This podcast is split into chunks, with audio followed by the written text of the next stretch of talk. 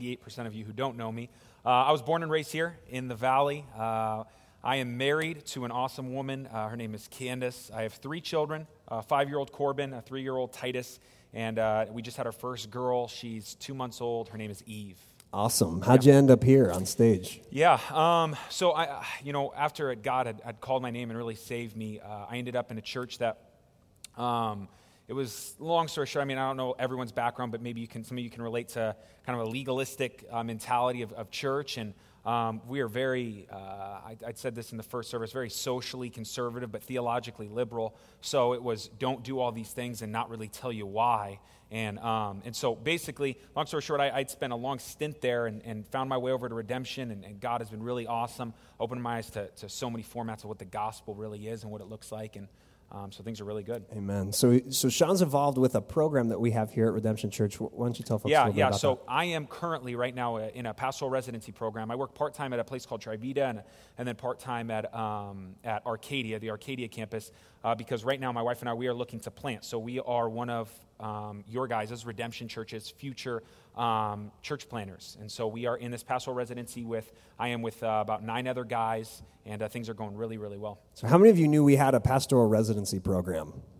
Yeah, good. A good number of you. That's that's great. Uh, one of the things Redemption Church is passionate about is is planting healthy gospel centered churches, and we do that within the Redemption umbrella, and we do that outside of the Redemption umbrella.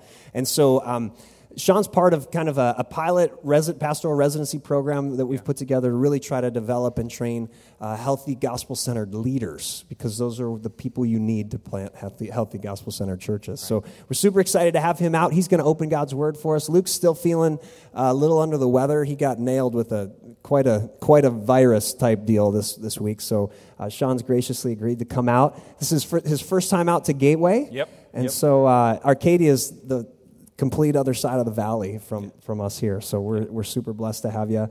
Um, gosh, man, anything else that people should know? Tell us about a little bit about your dreams, hopes for the future. You said you want to plant a church. What's the time frame looking yeah, like for that? Yeah, I mean, um, our, our goal is, is hopefully to plant uh, sometime in 2014, and all that's kind of up in the air. We go to an assessment in Portland in May, which actually uh, Luke is, is coming with my wife and I. Um, and then where in the valley is still kind of TBD, but at this point, we're, we're hoping to plant maybe on the west side. Um, that's kind of where some conversation's gone, but nothing is uh, for sure. But that's, for the most part, the direction we look like uh, we're, we're heading towards. Cool. Well, we are really excited. You are in for a treat for Sean to open God's Word and, uh, and preach out of Romans chapter 1. Yeah. So let's pray for him. Let's pray for what God has in store for him. If you bow your head, we're going to pray. Uh, God, we thank you so much for uh, the grace that you have given to Sean, to his family. God, thank you for the way that you change our, our hearts from the inside out, God. Um, we, we pray for this man. We pray that you would use him to do great things for your kingdom. God, we pray that, uh, that he would be a faithful uh, teacher of your word.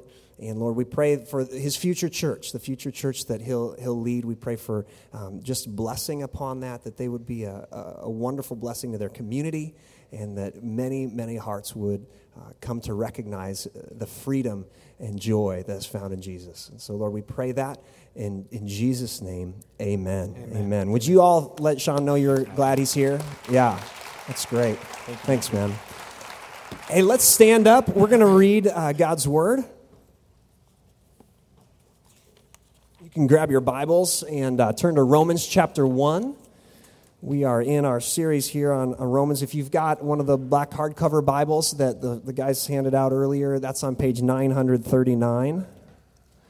We're in Romans chapter 1. And uh, we'll be reading verses 16 and 17. Let's go ahead and find that, Romans chapter 1.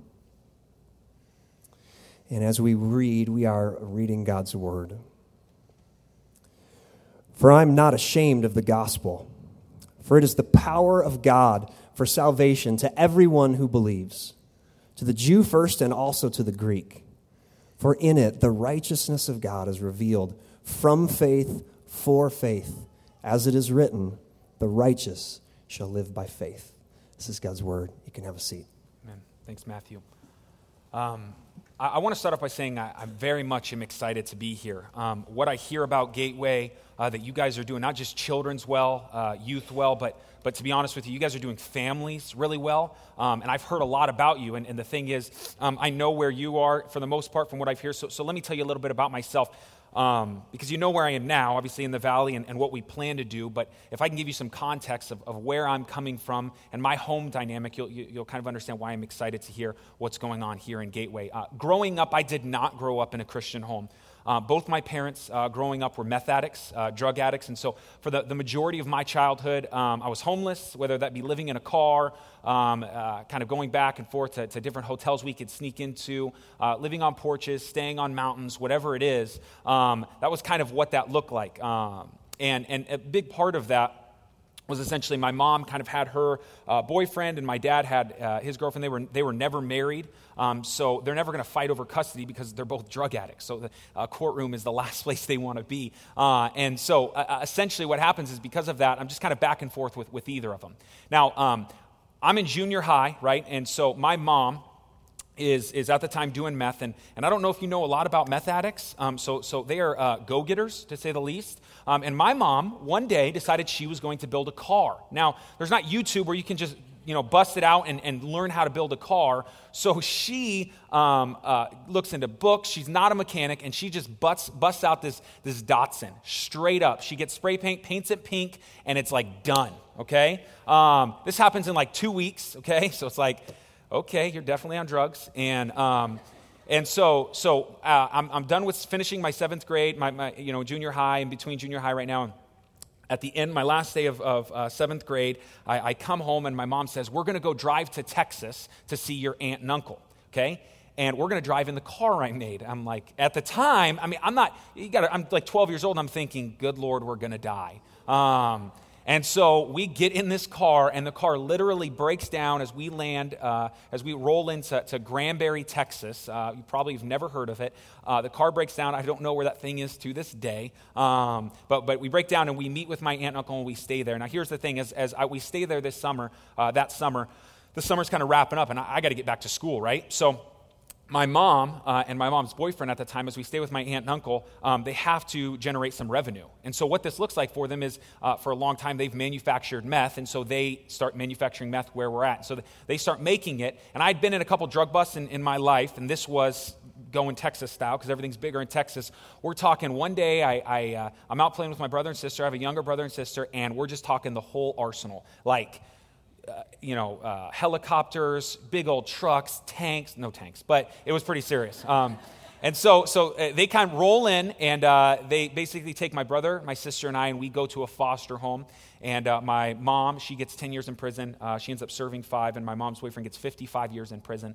Um, and, and, and, he took the, the, the whole thing there.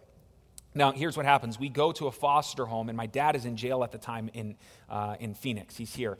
And so he, when he gets out of jail, he comes and gets me out of the foster home, but he can't get my brother and sister out because they have a different dad, and their dad is in prison for murdering someone. So, welcome to my family tree. Um, and so, um, so, so my brother and sister have to stay there. My dad comes and gets me, and we come back to the valley here. I end up going to Shea Middle School and, and Shadow Mountain uh, High School. At this time, I had a really good buddy uh, Eric, who's a firefighter currently in the city of Phoenix uh, who, who has, was staying the night one summer. He was staying with me a couple weeks for, uh, for the summer between my freshman year in high school and my sophomore year. And here's why I say that because uh, one night we were playing video games, and, and his mom had died two years prior. And she was like, she knew a lot of the Christian stories, she knew a lot of the Bible, um, but she was a meth addict at the same time. And so she'd like tell the stories, she'd be intense about telling the stories. And um, one night we got done playing Twisted Metal. Word up, okay? Anybody? Twisted Metal? Okay. Um, so we got done playing Twisted Metal. It was about 3 a.m., and uh, we lay down, and, and he asks me, um, Hey, Sean, do you think we're going to go to heaven? Okay. And I'm like,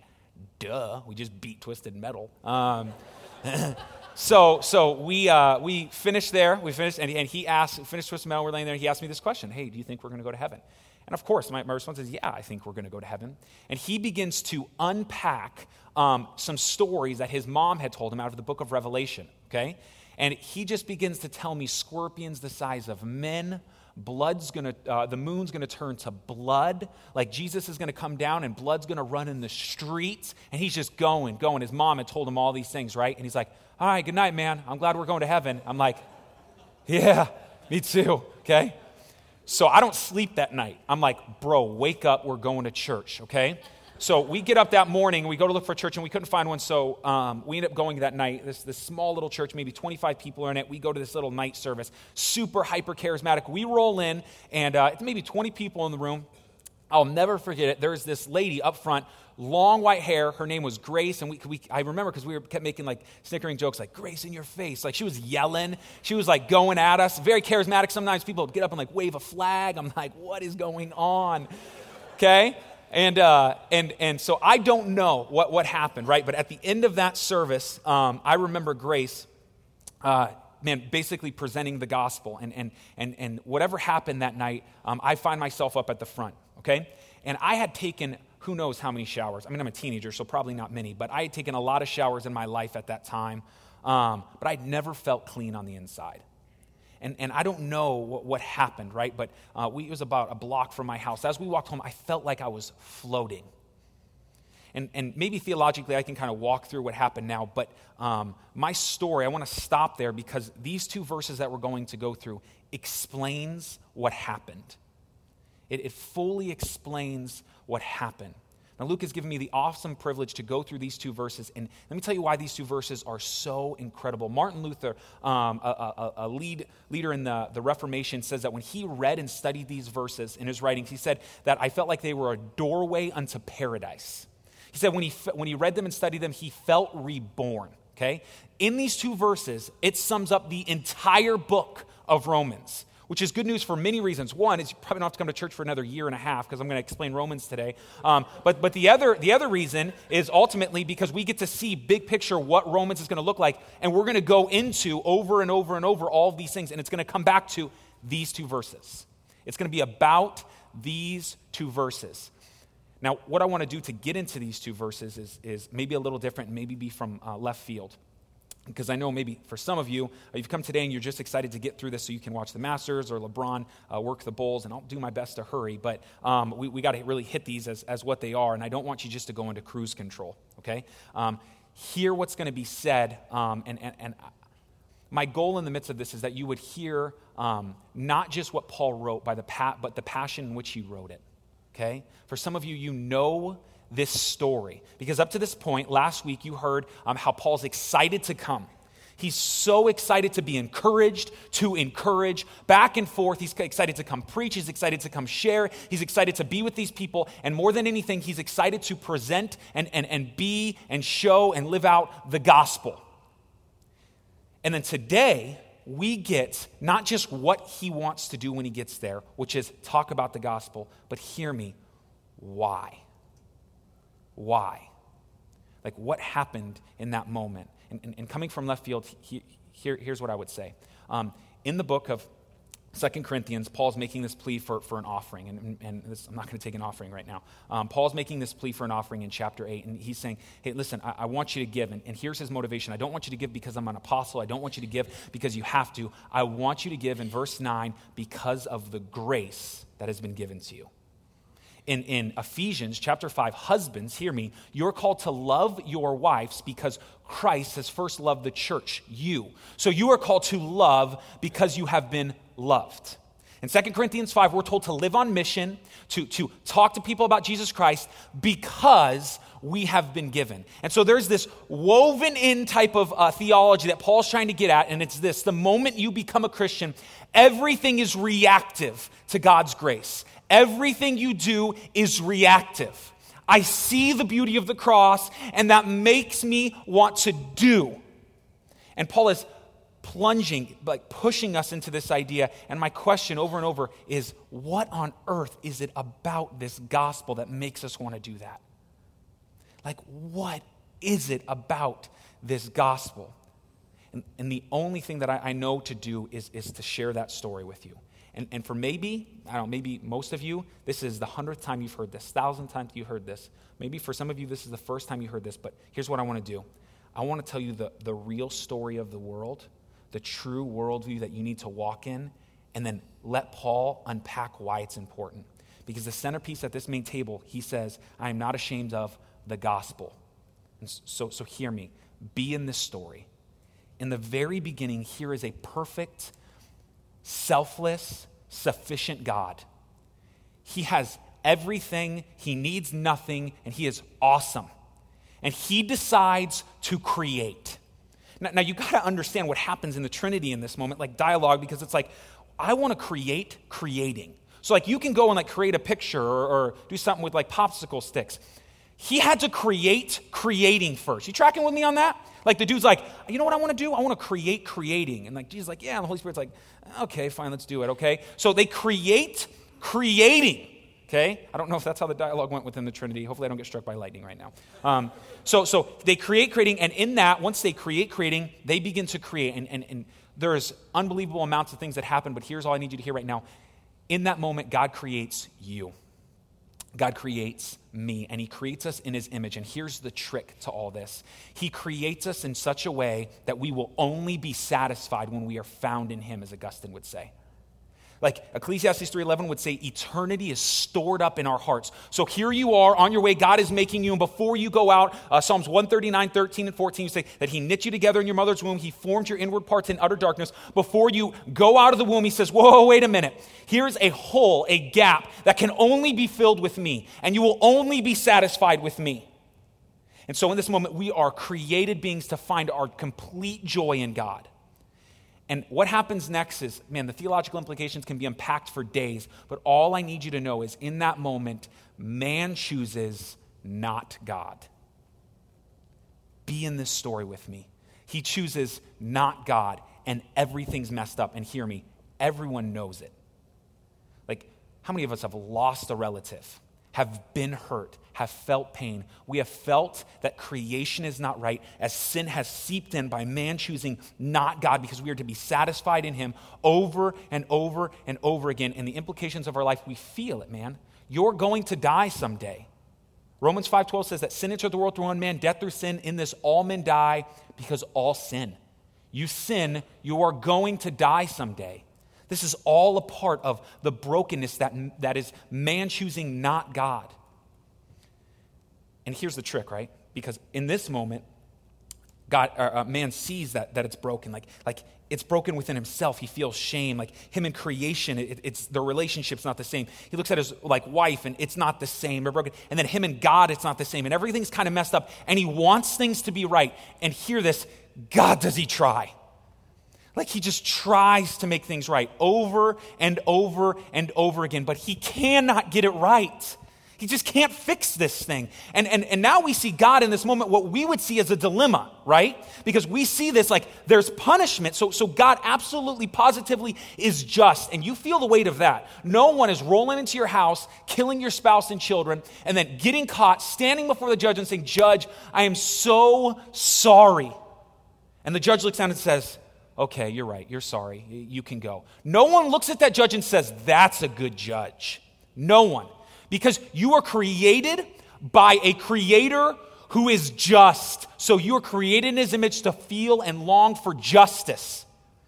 But at the same time, and here's this dilemma that we at least would see, he's absolutely merciful. Like he's so unbelievably merciful. So he sees man who cannot fix it and he's trying to do it and he just messes up and, and, and he's forgiven and he messes up and he's forgiven over and over and over again. And so there has to be punishment, there has to be justice. But God is absolutely merciful. So man has to be punished. So he says, I'll become man and I'll take the punishment. Justice and mercy at the same time. So he sends his son to, to experience and feel the weight of this. And I know that a lot of you guys know this story, but here's this man, Jesus Christ, who comes to the earth. He feels the weight of losing a friend. He feels the weight of being betrayed by a friend. He feels the weight of, in his, in his hardest moment where he's bleeding blood, one of his disciples runs away. He feels that. His beard is pulled out. He is whipped, and then he is put on the cross for that sin justice, mercy. And what happens is so unbelievable. I think we pass over it all too easy. In this moment, here's the perfect picture of the cross. And standing at the cross, at the base of the cross, looking up at Jesus Christ, is the harlot who has slept with more men than she can count. Is the man, the tax collector, who has stole, uh, embezzled more money than you could ever imagine. And at the same time, the man who has fasted uh, more times that week than he has not. the man who has the Bible memorized, the man who did Awanas, the man who's perfect uh, attendance, who doesn't listen to secular music, that man is also standing at the base of the cross. And both of them are making the declaration everything I've done to this point, it has all been taken from me. Both my good in this man and both my bad in this person have all been taken from me. And that's the gospel story. And hear me, no one knows this better than the Apostle Paul, for he was both at the same time. He had the Bible memorized, the dude fasted, the guy prayed, and at the same time, he was uh, a hater of what the Christians were doing. He was a murderer. He was, as he calls himself, a chief sinner. And he's standing at the base of the cross and he sees it. And in the midst of this, he makes this declaration, um, being moved by the gospel um, over and over. He makes this first declaration in verse 16 I am not ashamed of the gospel. And if you could be in this moment, hear me, because the Jews don't like this. So his, the Jews don't like this because that story I just told, that narrative I just explained, the Jews don't like it because, well, a Savior would be crucified. And the Greeks don't like it on this side because a Savior would be resurrected. So both as postmoderns, they, they, they don't like it because Jesus is the only way. So no matter what happens, Paul says, listen, I can't win for winning here, but I'm not ashamed of the gospel. And hear this, he's not saying he's not ashamed of himself in this. Matter of fact, um, you don't have to turn there, I'll, I'll read for you. In, uh, in 2 Corinthians chapter 11, um, verse 23, this is what he says for the gospel's sake. He says, If I'm talking like a madman with far greater labors, far more imprisonment, with countless beatings and often near death, Five times I received at the hands of the Jews the 40 lashes less than one. Three times I was beaten with rods. Once I was stoned. Three times I was shipwrecked. A night and a day I was adrift at sea. On frequent journeys in danger from rivers, danger from robbers, danger from my own people, danger from Gentiles, danger in the city, danger in the wilderness, danger at sea, danger from false brothers, in, in uh, toil in toil and hardship through uh, many sleepless nights and hunger and thirst, often without food, in cold and exposure. And apart from all these things, there's the daily pressure of my anxieties for all the churches. So he's saying, listen, I've been through it, man. And this is all for the gospel. He's the same man that writes in 1 Corinthians chapter 8, uh, verse 18, that I am not a, or that he says, uh, the message of the cross is foolishness to those who are perishing. So, so you got to see, like, him feeling the weight of this, he's like making this, like, like, if looking like a fool is cool, then consider me Miles Davis. Eh, Billy Madison, never mind. Um, so, so he gets it, and he's walking in, and he is not ashamed of it. So, to the why. What makes him not ashamed of it? Because he has experienced the full power of not being ashamed of the gospel, because it is the power, it is the power of God unto salvation. This is where I need you to listen to me, okay? It is not you. You did not pick yourself up by your bootstraps. You did not make your way. You are not smart enough. You are not good enough. And gosh darn it, people like you, at the end of the day, you did not do this. Like, you didn't save yourself.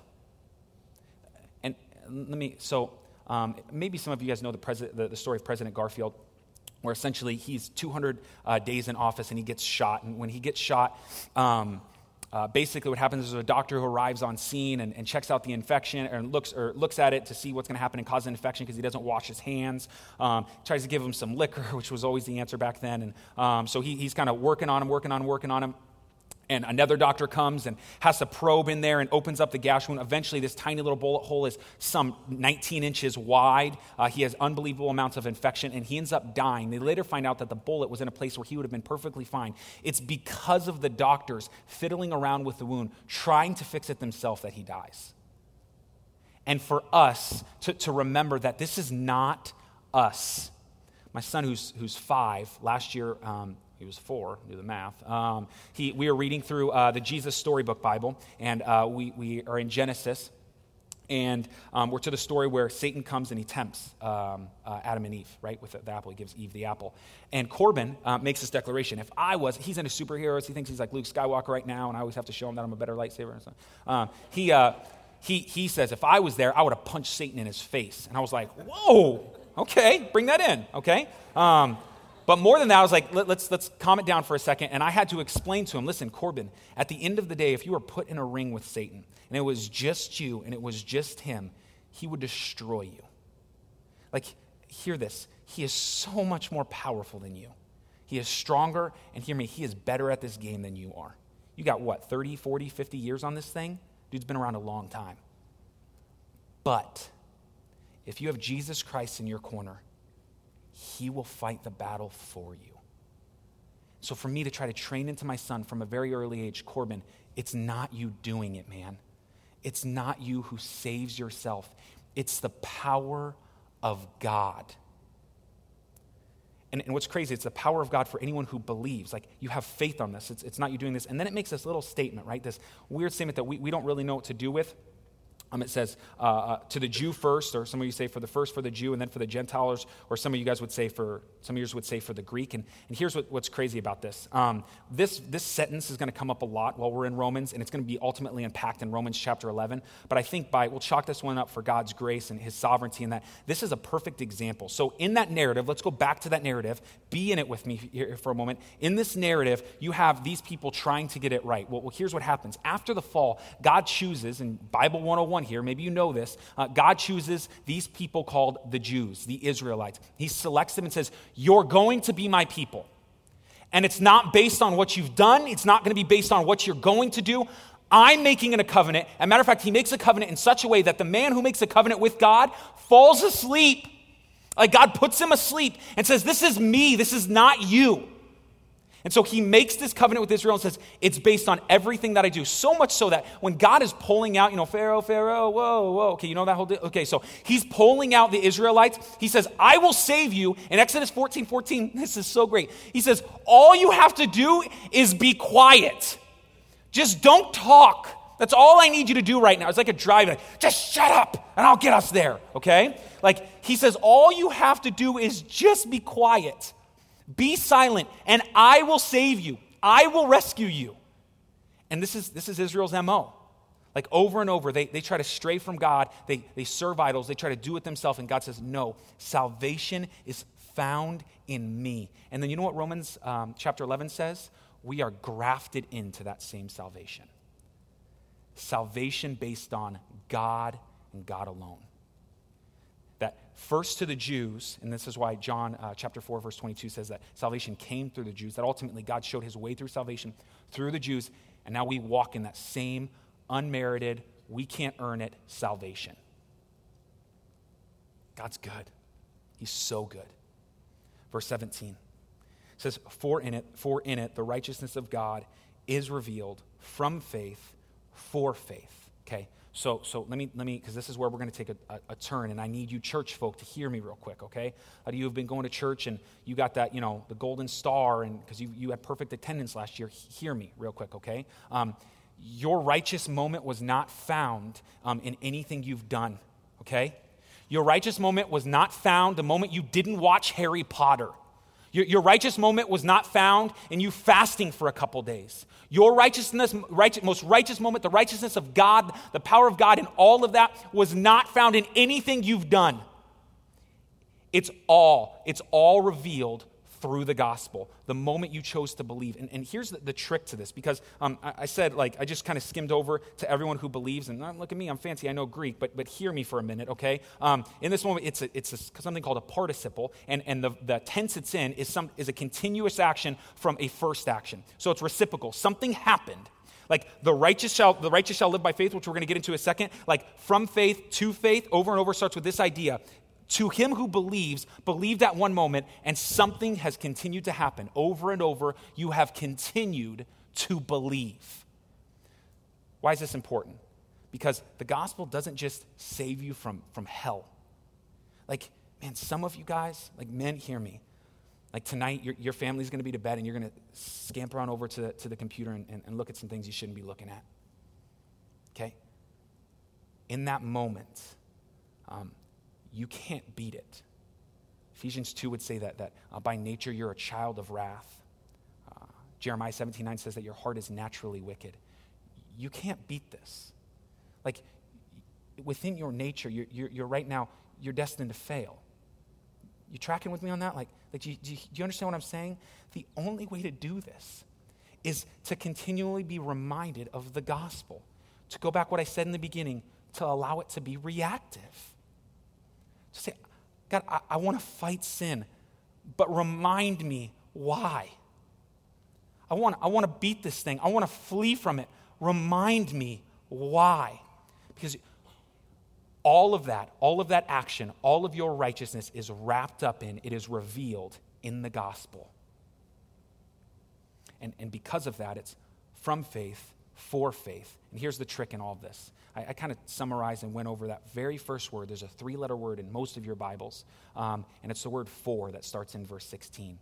And up to this point, I'd said that, that as we learned last week, Paul has been very excited He's been uber excited to come share, come talk, to be encouraged, to encourage. Over and over, we hear this. I can't wait. And what does he say? I'm excited to come to preach the gospel. Who, who's he talking to? He's talking to saints. These men and women already love God. I'm excited to bring the gospel to you, even though you already have the gospel. I'm excited to remind you of the gospel, even though you already have the gospel. That it's not you, but you are looking at the cross, and maybe you're in this room right now, and, and you are that person who says, I'm not good enough. Like, I'm broken. You have no idea what I've done. You have no idea what I plan to do. And maybe some of you think that you can tote yourself around because you have done something that God is like, wow, that's a super Christian. But at the end of the day, you stand before the cross of Jesus Christ found in the gospel and simply say, everything that I have, everything that I've done has been taken from me. This is the passion by which Paul is trying to come at you with. This is what Paul's so excited to do. And, and in the end, the righteous will live by this. You will live and walk by faith.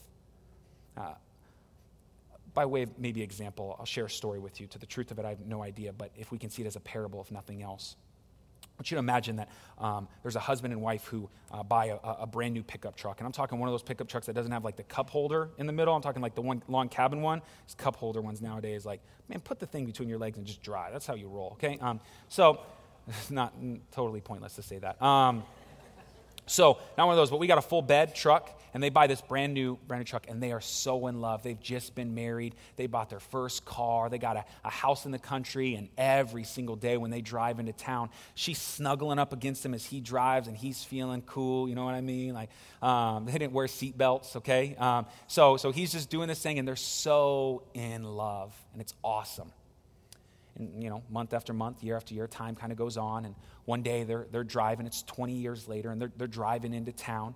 The truck's kind of beat up at this point, and, and the girl's just sitting there. She's on the other side of the, you know, the, the, the truck, and she's just sitting there, and she thinks to herself, and she says, Honey, you remember when, uh, when we were first married, I, I snuggle up against your arm, and I, I'd hold you real tight, and like as we drive around, and he's sitting there and said, Yeah, yeah, I remember that. I remember that.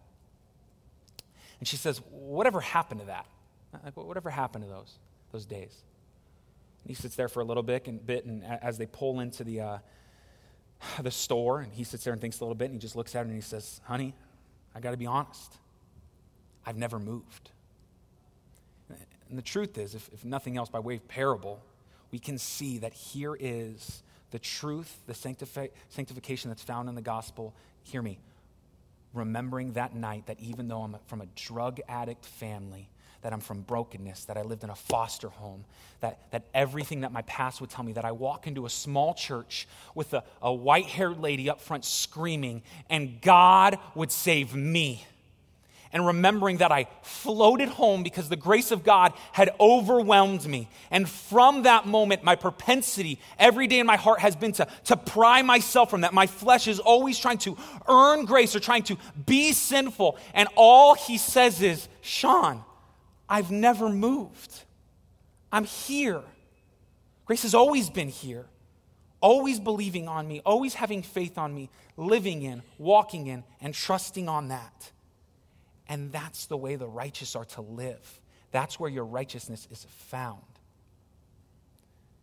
If you're here this morning and uh, this is the first time you've heard that, and, and man, maybe this is uh, the first time you've, you've needed to be reminded, here's what I would say. No matter what Satan has told you, no matter what you feel, no matter what you think, you need to understand that the chief sinner, a man who killed people, a man who was a hater of the things of God, used God used that man to write the words that he's trying to proclaim to you now. This is God's MO, man. You, you are not so far that God cannot save you. Like, like you hear me on that. Like God's deal is to take men who, who were, were stuttering imbeciles, who were men who were, were committed adultery, men who looked down and said, I want, men who saw sorcerers, uh, gosh, men over and over who complained, who whined. He took these men, these sinful, ungodly men, and he made them godly. You're not the exception. He loves you. And on the same side, and if you're sitting in here this morning thinking that your perfect attendance is going to get you into heaven, please hear me. You're not the exception. Your righteousness, the power of God, is found in the gospel and the gospel alone. That's it. That's all you have in your corner. You can't beat Satan. Have Jesus fight that battle for you. Let's pray.